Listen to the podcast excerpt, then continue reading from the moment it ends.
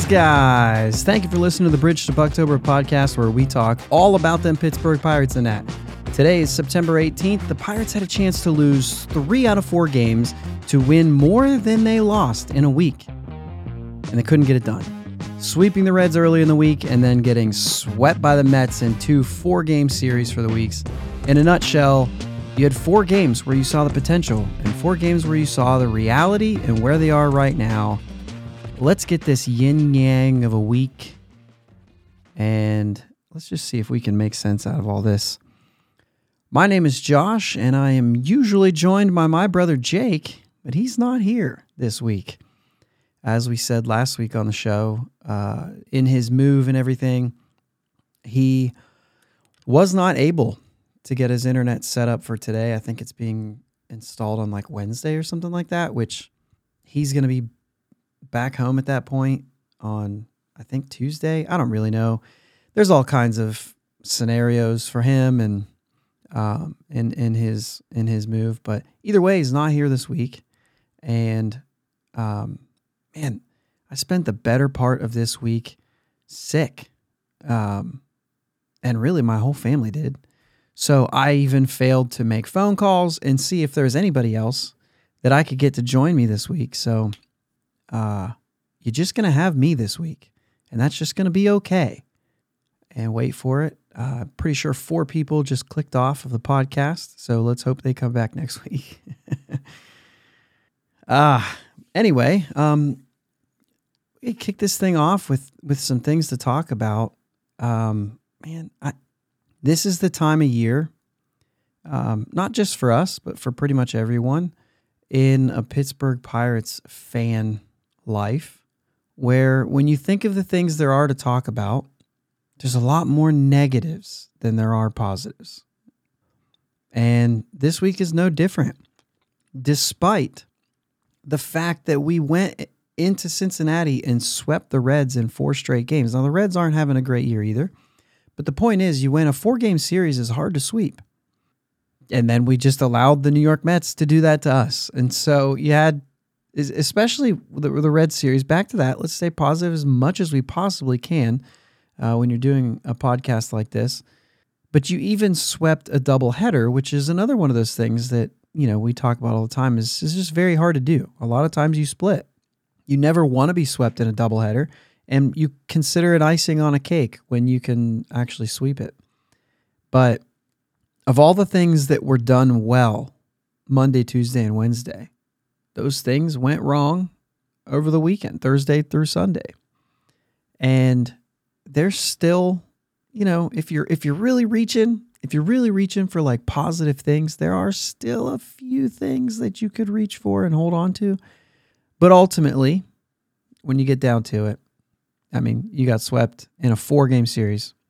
And even the, the, there was a couple that we were in. Outside of that, um, that's not the case. So anyway, um, we're going to navigate this thing, and we're going to kind of get into a couple things in particular um, that I feel are are uh, kind of the important things this week. Um, but I, I just you know want to take a moment because of the fact that this is going to have a lot of of negative things. Like I said, it's just how this thing works, right? This is the time of year your team's on pace to lose 100 games. And so this is just one of those things that unfortunately, you know, we have to deal with as Pirate fans. This week, I got called a fanboy from someone trying to insult me. But let's try to get one thing clear here. I am a fan of the Pittsburgh Pirates. That's my home team. That's the, the home team. I root for my team, the Pittsburgh Pirates. The only thing I disagree with in that phrase is the word boy. 39 years old. But I don't think I'm going to get too upset about being called younger than I actually am. And I think a lot of you would probably agree with that. The older you get, the younger you would like to be considered. Um, I'm not really worried about it. I'm a fan of the Pittsburgh Pirates, and I happen to host a fan podcast of my favorite team. I don't get paid to do this. I'm not credentialed in any way. I have as much access to the players and the teams and as anyone as any other fans. So I'm just not sure what could possibly be offensive about calling someone a fan of the team that they're a fan of. And the only reason I bring this up is because there is something seriously wrong with the idea that people have that, that, that follow this team in particular, and I'm sure that there's probably fans of other teams who will say these same sort of things, but people who follow this team and try to shame the people who are fans of the team. You're trying to shame a, a person for liking a baseball team, a home team. Like you grow up watching this team. That's why they're your favorite team, right? We don't grow up and then make an intellectual decision to like any any particular team. Because if you did that, I think that most people would intellectually pick a team who's normally good. Now, generations before us, the Pirates were normally good, so I guess you could say that, but either way, that's your home team. There's absolutely nothing wrong with having a favorite team, regardless of who it is. So I'm just not sure why there is a culture that exists just to shame people for who their favorite sports team is or for where they grew up or anything like that. But that's all I have on that. Let's get into the week. Bucks Clippers.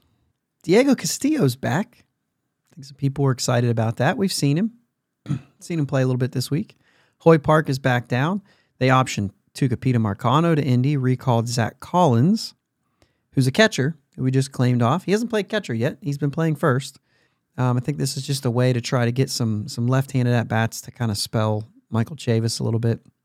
Maybe see what you got in him. I don't really know. Maybe he's also an option at catcher, possibly moving forward. We know that that's a that's a position of interest here. Um, designated Bligh Madris for assignment and selected the contract and activated Luis Ortiz, who started one of the games in Cincinnati and uh, was really good. I mean, saw a lot of really good things from him. Seemed to kind of fly under the radar. Ortiz did uh, most of the year. Hasn't really been putting up stellar numbers, but this is one of those examples of a guy who you know we like to we like to look up all the stats of all these guys and find out what they've been doing and how they've been doing and saying this guy's ready because his his statistics are great but the guys who get to see these guys work out, the guys who get to see the uh, what those performances are, um, they know whether they're ready or not. They should know. Let let's just league wide, right? I mean, we're just saying by what's your job, not we're not we're not talking about whether or not the Pirates organization is doing everything perfect. We're we're literally just saying that there are scouts, there are coaches, and uh, people that are with these players day in and day out who will say, hey, the numbers are great, but he's getting away with a curveball that he can't locate, or he's he's using this pitch to bail him out, and the other pitches aren't there yet. Things like that. Likewise, they could say, this guy really he has the makeup, he's throwing well, he's been unlucky, or I think in Ortiz's case, maybe there's been some walk issues. Actually, no, no, his walks. I think we talked about that last week. I think his walks were great. Either way, I'm not going to pretend I know the ins and outs of Luis Ortiz and, and what he was doing right and what he was doing wrong. Instead, just pointing out the idea that somebody said, hey, this guy is worth it, even though his numbers might not show it. And he looked to be worth it. There was a there was definitely like a maturity that we saw that we don't see now. I'm going to be honest with you. We we saw that in Miguel Yajure when he first came up, and it hasn't gone well for him. So I'm not saying this is a guaranteed this guy's in the rotation next year. All I'm saying is that there were I, Luis Ortiz was not on my radar, and he now is. Um, and we'll get to see him again because JT Brubaker today, well Sunday, was put on the 15 day injured list and Luis Ortiz was recalled. So he's going to get more. And I, am excited to see if, you know, if that was a, you know, a one game or maybe even a little bit of a hot streak. I mean, he threw six no hit innings in his last start in AAA before coming up. So, you know, maybe some of that. But Bligh Madris in the middle of this was designated for assignment. He has been claimed by Tampa Bay. I know he's, he's sort of one of those, uh, one of the fan favorites from some from some circles uh, for Pirate fans, and a lot of that is because he's accessible and and is like a cool dude, and I'm here for that. Uh, but as we saw on the field, and, and we talked about this before the season started, that I thought he would be one of the guys that would get an early shot because he was on the, the upper side of he was on the up like the upper end of the age piece of that being 26 years old and so i really thought madris needs a chance. He's hitting well in spring training at the time. It was spring training and then he did well when he went to aaa and i just said you gotta see if he's if he's there. You gotta see if he's there if he can if he can do this at the major league level. And you know they gave him a pretty good cup of coffee there that didn't necessarily go well. And because of that, I don't think that the Pirates were eager to get rid of him because of that. But I think when when it came time and you saw the the depth in the outfield, Travis Swaggerty being a guy who hasn't really got that shot yet to see what he's made of at that level. And when you look at the depth and the fact that they're all left-handed with with Cal Mitchell and Suwinski and and Swaggerty and Canaan Smith and Njigba, it, it makes it a pretty easy move. And you could even say that there's a couple infielders like Tucupita Marcano, Ji-hwan Bae, who's not on the 40 man yet, still in AAA, but a lot of people are calling his name. He's had a good year. They're they're all left-handed hitters, and so it begin it, be, it becomes pretty obvious. Hey, one of these guys has to be one of our guys. And I think with Zach Collins, with a little bit of first base experience. They were kind of hoping Bligh Madris could maybe uh, become that, and he he more or less didn't. And so this is when this is when they made the move. And I, I it's I'm just hard pressed to disagree with it. You know what I mean? That's all. Dillon Peters, uh, Tyler Beede, also uh, designated for assignment. I believe Dillon Peters, we already know, has been outright. He has not been claimed. Tyler Beede, I thought, was DFA'd on the same day, but I don't remember seeing if he was claimed or anything. I actually just don't remember seeing that. But either way, that's some of the moves this week. Eric Stout's kind of, I think he's he's there now. But games were really interesting this week. Um, a lot of good things early in the week, like we said. Rodolfo Castro continues to show up at the plate. Um, I believe in one of the in one of the Mets losses, it was Saturday. Let me look here. Yeah, Saturday, four hits for the Pirates. He had three of them, including a double and a home run. But hit eight, nine, and ten this week. Cruz hit what? 15, 16, 17. Diego hit one. I thought we had the Cruz home run here, the first one. Cruz, yeah, 15, 16, 17 this week. Um, the lopsided win in, in Cincinnati was mostly late, uh, but I'll welcome the offense at any moment. I really will. The one nothing game, the second game of the doubleheader was the Luis Ortiz uh, game. That was um, Pirates show up and get three hits. Cincinnati gets one, and it was a bullpen day for Cincinnati you really felt like, well, you know, maybe we should have got more than that. But it was again, it was Castro hit a double, was driven in by Newman two hitters later. And that was all the offense in the seventh inning. But a well pitched game, games like that are good. Jack Suwinski continues to struggle. Multiple games this week with with multiple strikeouts. Um, just continues to be a struggle. But just seeing things from different guys, Oneil Cruz in his last two weeks over 300, you know, we talked about that. Um, you know, it's you're only going to see clips of this right now. And I imagine that there's parts of that because you're in September. You're you're mathematically eliminated from the postseason. It is it is tough, and I try to as much as I can, I always try to think of this as like I feel like I'm a I'm a pretty good employee at work. And I feel like there's a lot of things there's a lot of things where like I can I can just be on a roll. But then there are some times at work when I don't really know what the scenario is. I I have a hard time liking it because I go to work all the time. There is no end of anything. So I really have a hard time really associating this because I know that a lot of people say that's your job. Just go do your job. No matter if you're winning or you're losing. But the reason I say that is like our jobs are just different. They're they're if you're I guess you could liken it to like putting in your 2 weeks notice.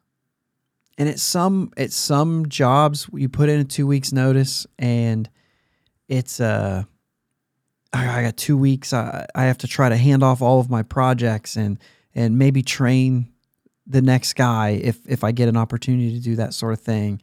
And so like in those scenarios you would you would be hurrying to finish things and stuff like that, but there is the, there are those other scenarios where you put in a 2 weeks notice or something like that or maybe like a week before vacation depending on what kind of line of work you do where you have no projects because they're like, "Well, we don't want, you know, we can't give you anything because you're going to be gone for a week." And then you finish all your work and you're and you're sitting there wondering how how could I be of any help? it still doesn't line up. It still doesn't line up with what they do. You still have a game today to win. I, I don't know. I don't see, even from the Pirates, I, I don't see players, for the most part, just like cashing it in. Like, ah, this year's over. But I do think that it would be hard for for like any certain one player to continue to push and to excel when those around him are not. When the guy in front of you is just in, in a, any particular day, the box score that I have open right now is the 6 1 win that Oviedo started. We had homers from Hayes and Reynolds in this game and Cal Mitchell all in this game. But imagine like you're Brian Hayes, Jack Suwinski's hitting right in front of you, and he goes 0 for 5 with four strikeouts. Maybe this is an awful example because Ke'Bryan Hayes went two for four in that game with a with a home run and a double. He had no problem uh, playing well, but I could imagine that being uh, difficult. I could imagine that. Four strikeouts the golden sombrero for Jack Suwinski in that game. He had the hat trick of home runs earlier in the season. I mean, these things happen to players, but like for Jack, it's happening a good bit. He had four strikeouts again today. That's twice in one week. And I'm going to allow that to, just because I don't know where I was going with the last point. I, I'm not giving these guys a pass for not trying. They should try. They absolutely should try to win the game. But I think for the most part, players do. And I think we see that for the most part, players do. I guess I'm just saying that this would be a hard time to get super excited when you take a lead, knowing that that lead is really just for today. It's a much different scenario than when you're pushing to make the playoffs and you get a big win. It's just, it's a little more exciting for the fans and for the players, I think. Um, you still get excited to win games, but when there's so much more on the line it, it, and it means so much more, it is a lot more fun. And I think you guys know what I'm talking about. But that's a rabbit trail, like I like to go on. The first thing here 20 strikeouts today. I mentioned that Jack Suwinski had four of them, but Reynolds and Mitchell also had three of them. And Cruz, and despite having a good day, but Cruz, Hayes, and and that and the left fielder, Greg Allen. I'll, I'll say his name. He's not. They all had two, but everybody in the lineup, even Michael Chavis, who only got one plate appearance, everyone struck out at least once. Jacob DeGrom's awesome. He had great stuff today. I get all that. It takes a great pitcher to have a great game. But it takes a great pitcher to have a great game against a struggling offense to set records. And that's what they did. They tied the record 20 strikeouts in a single game, nine inning game. This is baseball now. There's a lot of strikeouts. When you combine a lot of strikeouts with a guy like DeGrom, who had 13 of these strikeouts, and a guy like Joely Rodriguez, who's been DFA'd like five times, I think, in his career, but still, he had five strikeouts in two innings, but still 20 strikeouts. And I mean, when you add it up in a four game series, they had 50 strikeouts. But like, that's not all. In, in the other four game series, they had a lot too. They finished one week with 94 strikeouts. They're not last in the league, surprisingly, in strikeouts. This is part of baseball having a problem right now. They're not last, but they're pretty close. I think they're 29th. I'd have to pull that up again. But I'm pretty sure they're 29th in the league in strikeouts. And I think they're only like 20 or 30 away. And you can see that they just did a number there. I should probably actually look that up because that would be very interesting if, because of today's performance, they went to now worse. But I can't remember if I looked that up afterwards or not. Strikeouts right here. They are. Yeah, the Angels have over 1,400 strikeouts. The Pirates have 1,382. And the Atlanta Braves, who are playing for first place, have 1345. That's what I'm saying. This is a baseball thing. But so they're still 20 strikeouts away from the Angels. In, and they've played one more game than the Angels as well. so unless it's, you know, more 20 strikeout games, pretty good chance they're still there. But I wanted to compare this because last year we know that this this year's offense is actually better. But last year the Pirates were ranked 6th, the sixth least amount of strikeouts.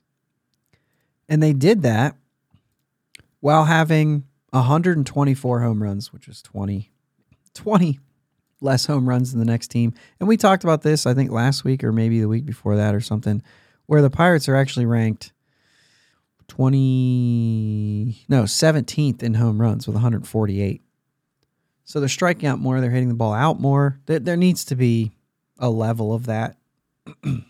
You need to be able to keep hitting the home runs without the strikeouts. But yeah so still 20 man the, the angels must strike out a ton. They must strike out a ton couldn't imagine uh, and i just look at some of this stuff ranked the sixth uh, best in strikeouts last year, bring in a new hitting coach, and now they're 29th. I look at guys like Oneil Cruz, who hits over 330 with no strikes. And I wonder if if the this whole Mr. Patient and watching a lot of pitches, I wonder if this is I mean, we've questioned this before. Is this really working? because it feels like it doesn't. It feels like Oneil Cruz would be better off swinging at the first pitch. As a matter of fact, oh my gosh, if I had that up, I don't have that up, and I'm not going to pull that up right now. when he swings at the first pitch, he's hitting like 360. Let the guy eat, man. Why do we got to do? I think each individual hitter is different in the way they are. Oneil Cruz gets the two strikes. It's he's gonna he's gonna be hard pressed to hit consistently that way. That's that's just how it goes. These pitchers will eat you alive in this league once they get to two strikes, especially if they're ahead in the count. And and that proves it in the numbers when you look them up. And yet we're watching way too many early pitches uh, and playing from behind so much that that it shows in the in the stat lines. It's terrible. Um, man, I know. Like I said, I know this is a baseball in general thing, but we're at the top of that list. So we can't. Let's try to uh, let's try to pivot here. I need to I need to pivot a little bit. I need to get into something a little more positive. We are fans. Um, Mitch Keller is continuing to impress me literally every time he goes out there. And I saw somebody talk about the game. Um, was it Friday night? Yeah, it was Friday night. I saw somebody talk about the game Friday night where where they said it didn't work out. And I was like, no, I think it did. Because, yeah, we lost the game, but Mitch Keller in the sixth inning uh, walks, or Beans a guy, right? He hits Canha, and he goes to first. Now we got first and second. and you got Guillorme coming up. And here comes Shelton. He's got five and two thirds. He's given up three runs.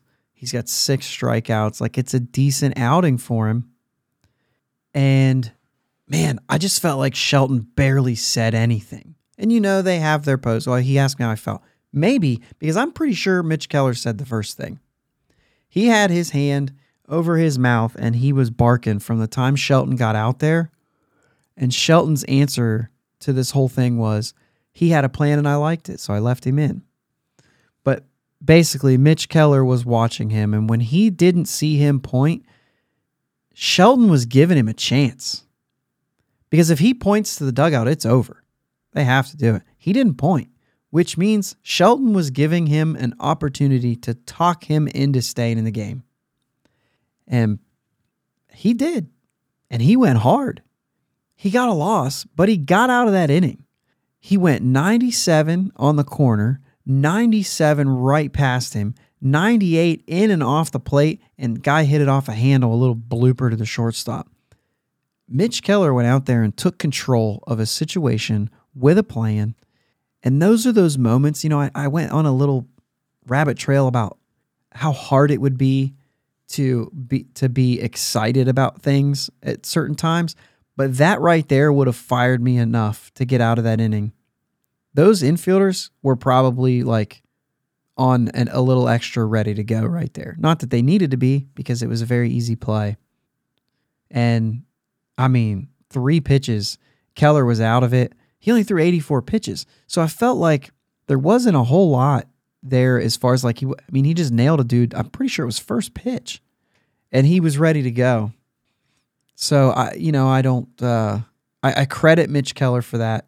That moment there, uh, impressed me a little bit about the way that he stayed in there. And, and I got to tell you guys, man, I really wish, I really wish Jake, cause you know, Jake's been on Keller and he's, he has not given up on him and he was very excited about this. Like he was pumped. And so it would have been fun to hear him really talk about this instead of me. But um, yeah, just a great moment for Mitch Keller. Um, I'm going to take a break here, but before I do, I was listening to the Ballpark Dimensions podcast. Um, and that's an MLB podcast. Uh, Mike Petriello, Matt Myers were, were on there talking, and they brought up Oneil Cruz because I mean, they obviously, you know, he's getting some attention nationally. Uh, you know, six foot seven shortstop playing, and he's hitting the ball ridiculous, uh, ridiculously hard, and throwing it ridiculously fast. And those are things that you can see. Um, you know, we talked about this. The tools are there. All the tools exist. We just have to know how to use the tools. And, you know, we're hoping and we're seeing that he's developing into that. And this is kind of what they brought up. Uh, they were talking about how Oneil Cruz was figuring things out and, you know, that the strikeouts are high, but it's something that he's actually becoming a productive player already. Um, I, will let them do the talking since they know all those. You know, Mike Petriello is a smart dude, um, but I also don't. I don't want to. I don't want to say everything that they were talking about Cruz because you should check out the whole, the podcast. It's a good podcast. Anyway, he brought up this statistic that I thought was wild. And it's just another one of those things that need called out. The Pirates haven't had a 40 home run hitter since Willie Stargell in 1973. Brian Giles had 39 and 38 homer seasons. Giles and Bell had the 37 homer seasons. And Pedro Alvarez had 36 in 2013, which actually led the league, the National League, um, the only pirate to lead the league in home runs during that time, obviously. But since 1974, there have been 233 different 40 homer seasons and 19 seasons where a team had multiple 40 homer guys. And the Pirates haven't had one. The interesting thing that he brings this up about is because he's he's asserting and hoping that Cruz can be that type of guy. And from what we've seen here in if you could split his his time here into two, even though it's not really two halves, is he's certainly capable of it. If he continues to improve And even like imagine, I mean, the strikeout rate is high. It is high. He is a he's actually like a productive player currently. The overall season numbers don't look as as much so, but um, man, runners in scoring position, like the dude is hitting with two outs and runners in scoring position. Like the numbers are good. It's no lie. Like he's over 300. But uh, that's not what I'm talking about right now. The idea is that he can be that kind of that guy who can who can have a 40 homer season if he can figure it out. And if you're a Pirate fan, I know there's a lot of things about Oneil Cruz where no, he doesn't have it figured out. No, he's not the guy yet. But he sure shows off the tools. And if you're a Pirates fan and you're not rooting for that, check yourself because he definitely has the tools more so than probably anyone else uh, since 1974 has had the tools. I mean, that's just the truth of it. It's there. He just has to figure it out at this level and he has to learn how to use those tools. And if he does, man, then it's going to be fun. But let me take a break here for a second, drink some more water, and um, we'll come back and we're going to talk about one more thing, kind of like the uh, strikeout thing. Um, and then we'll, you know, take a look at the week and, and stuff like that. Thanks for listening to the Bridge to Bucktober podcast. Check us out on Twitter, Facebook, and Instagram at Bridge, the number two Bucktober. Audio podcast available on your favorite podcast platform, video podcast available on YouTube. Follow us on the socials and subscribe to the podcast. If you're on Apple Podcast, take a couple minutes for a review. We'll be right back. Swearingen Bat Company is Ohio's premier wood bat company, specializing in custom wood bats to meet any need from T-ball to senior league. Check out their website at swearingenbaseball.com. Link is in the show notes. Twitter and Instagram at Swearingen Bats. You can also find them on Facebook. Swearingen Bat Company, that's swearingenbaseball.com. Let them know you heard it here. And we're back here, Bridge to Bucktober podcast. You got the solo shot this week. Just me. So we talked about the strikeouts being a big problem. And the next thing that we have to talk about being a problem is of no surprise. And it happened a lot this week. And that was the errors. Eight games, seven errors. Way too many. It's a little bit weighted towards Sunday's game because there were four errors in Sunday's game. But this has still been, you know, kind of an issue all season long there's been a lot of errors and they've got to get cleaned up. And I don't know if there is, um, if there is specific, specifically like a, a, a, earned run versus unearned run kind of thing in there. I, I should have looked that up. Maybe that would have been some good, something good to bring to this. If maybe I would have looked it up, like what is it? Because you know, like how how bad it gets so I know that there's some things here. We've talked about this before. We've we've talked about errors before, and I know that you know when these things are bad and they continue to be bad, then yes, we repeat ourselves. So I know that we've talked about you know the the hand that you're dealt, the guys who've been playing for this team, and you know how some of them increase that number of errors, but you know, Ke'Bryan Hayes being at the top of that, and we talk about how this will this may end up as a career high for Ke'Bryan Hayes, and that's fair and he's putting up a stellar season in other defensive categories uh, or metrics uh, outside of errors. But that doesn't necessarily mean that he hasn't made those errors. He's definitely made those errors. And if he would be in the running for a gold glove because of all the other things he's leading in, the errors will keep him from winning that, uh, in my opinion. I, I just, I don't see that happening. Eventually, there has to be someone stepping in and developing better fielders defense is too important to pitching. It's not just it so in this scenario, when we talk about good defense versus bad defense and whether it's good for a, pitcher or bad for a pitcher, the one thing I will say is the athleticism, the ability exists. Rodolfo Castro is one of these guys uh, who who is getting into error trouble. Even Oneil Cruz's error today really probably should have been on Castro. The fact that he could reach it because he's six foot seven in the way he was moving. The error goes on Cruz because he could have caught it. Uh, but if that ball's fed better, you know, it, it changes that whole play. It really could have been three errors on Castro today. But eventually, it's got to get cleaned up. Um, former management of the Pirates gave up on Aramis Ramirez because of his defense. And we saw what he was able to do. First off, his defense was cleaned up as he aged to passable defense, at least. And his offense was stellar. I mean, that's, I know we like to talk about the Archer trade because it was more recent, but the Aramis Ramirez trade, trade is, is has to be the worst. It has to be the worst. But but Rodolfo Castro is a good example because his error trouble um, is exactly why you know I like him, but I have him considered as like a backup or a DH role.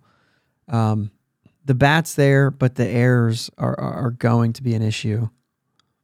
The athleticism and the ability exists, but consistency is a big part of being good at something, right? It's not like, am I able to do it? Yes, Rodolfo Castro is capable of playing second base, which is his best position and the position that he's played most.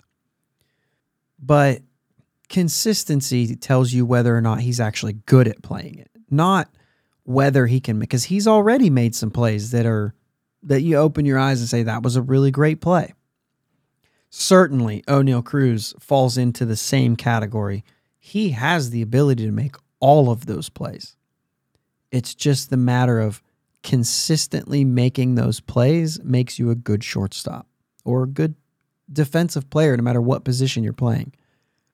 But we've gotten a lot of errors even from Jason Delay at catcher. Like he hasn't been here very long. I think he has like seven errors. Is that number right? Yes, he has seven errors.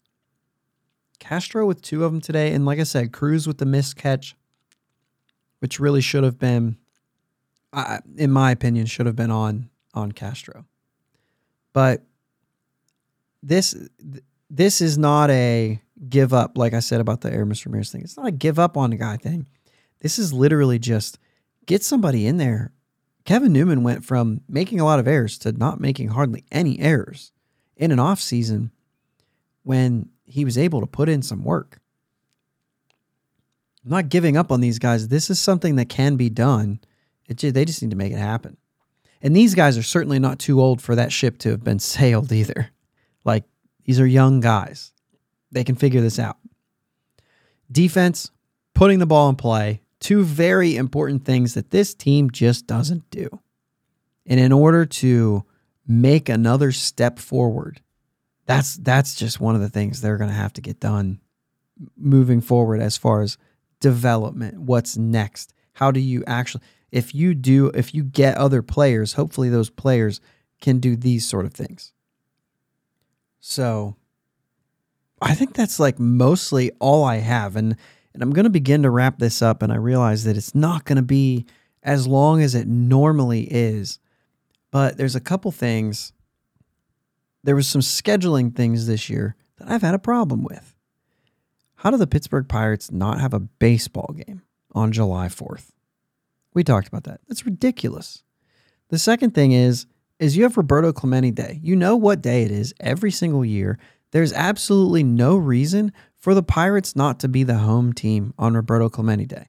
There's no reason for that. It should be every year you look at it, the Reds get opening day at home every year. Just about.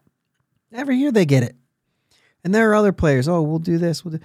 There's no reason why the Pirates should not be home on Roberto Clemente Day. They should be home every year. It should be in the schedule. How do we work around this? They have to be home here. Figure it out. Can't be that hard. You get a room full of smart people and you put it in. You probably got a computer program that does it for them. Put in all the conditions. That's one of them. The computer will figure it out. It's not going to return an error. Figure that out. And then we got tomorrow off. This is a much less serious thing. But Monday is Talk Like a Pirate Day. And we don't even have a Pittsburgh Pirates game. I don't know. Maybe that's a good thing. Maybe we're gonna get maybe we're gonna get the uh maybe we're to get a lot of sarcasm tomorrow. Talk like a pirate day, there's to be a lot of sarcasm, I bet. Part of that shaming Pirates fans for being Pirates fans. How dare you like the Pirates on the cusp of their third straight 100 loss season, which I've said before is very hard to do to lose that. And I know they didn't lose 100 in 2020, but they were on pace for it. The winning percentage is there. So it's bad enough. Let me throw some music on here just to do it. Why not? Let's get through some. Uh, what's coming up this week here? Pirates obviously have Talk Like a Pirate Day off because that makes sense. And then we're in New York, which we're already in New York. We're already in New York. Could have just, you know, probably stayed in the same hotel and played the Yankees the next day. I don't know if the Yankees are in New York. That's unfair for me to say without even looking. Either way, the Yankees for two. And we got to remember that Aaron Judge just hit his 59th home run. And there's two games there Tuesday, Wednesday. 61 was that's the Roger Maris number. That's still the American League record. All these other guys who've hit over that were all National League players. Sosa, McGwire, Bonds, you know what I mean? And so here we are, two games. Can he hit two home runs and tie the American League record? I mean, it's possible we could see that. Let's hope they don't. Just for our sake, just for Pirates fans' sake. Be nice to to split a two game series there. And then Thursday through Sunday, all against the Cubs. This is the last. This is the last homestand uh, weekend. It, there's there's another homestand. There's there's four against the Cubs, three against the Reds. We go to St. Louis, come back to play St. Louis three more times. But they're in the weekday, and the, the Reds are the weekdays too.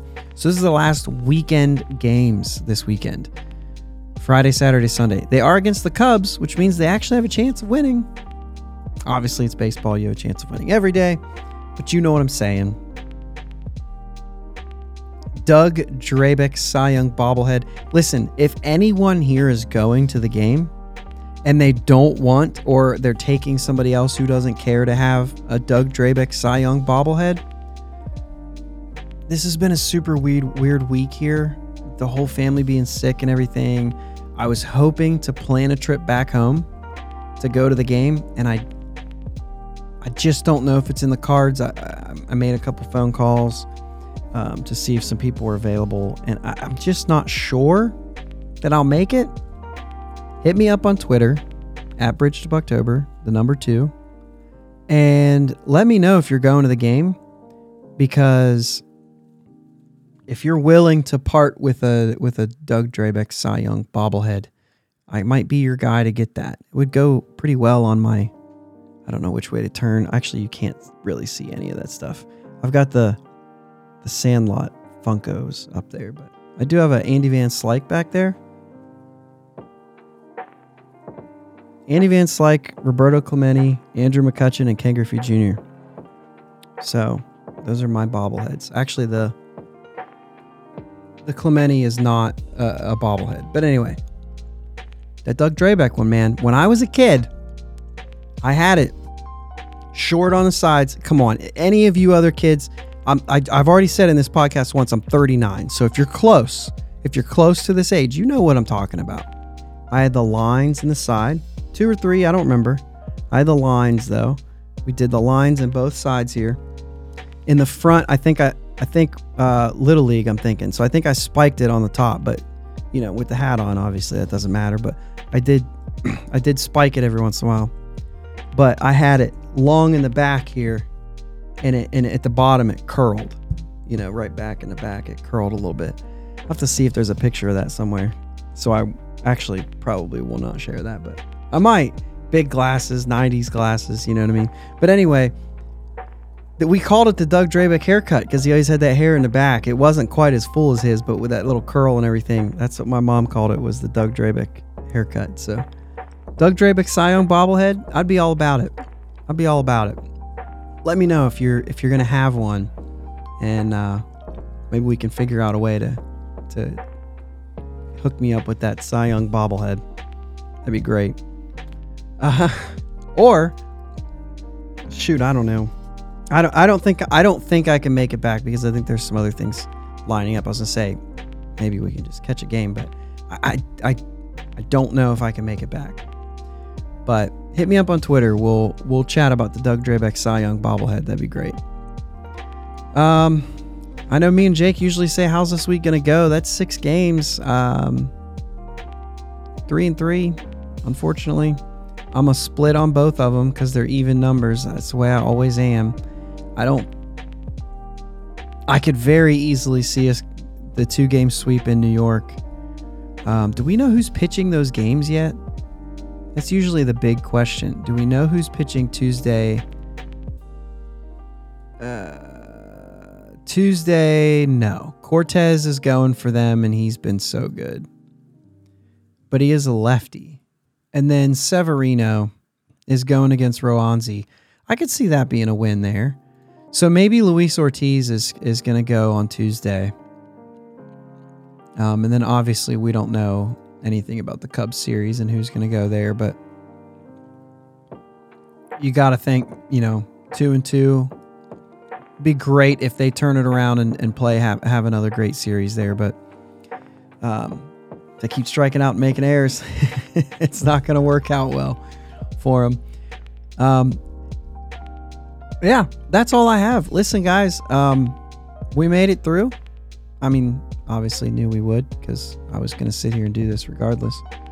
But you made it through if you're still listening, and I appreciate that because it is so much easier to do this when you have someone to argue with or throw in some extra things and I can get more to drink. Like I feel like every time I take a drink, like right now,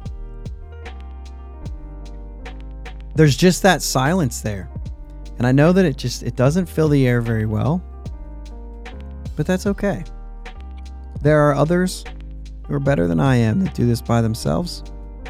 Kudos to them. But either way, we're winding down here. What is it? 15, 16 games left?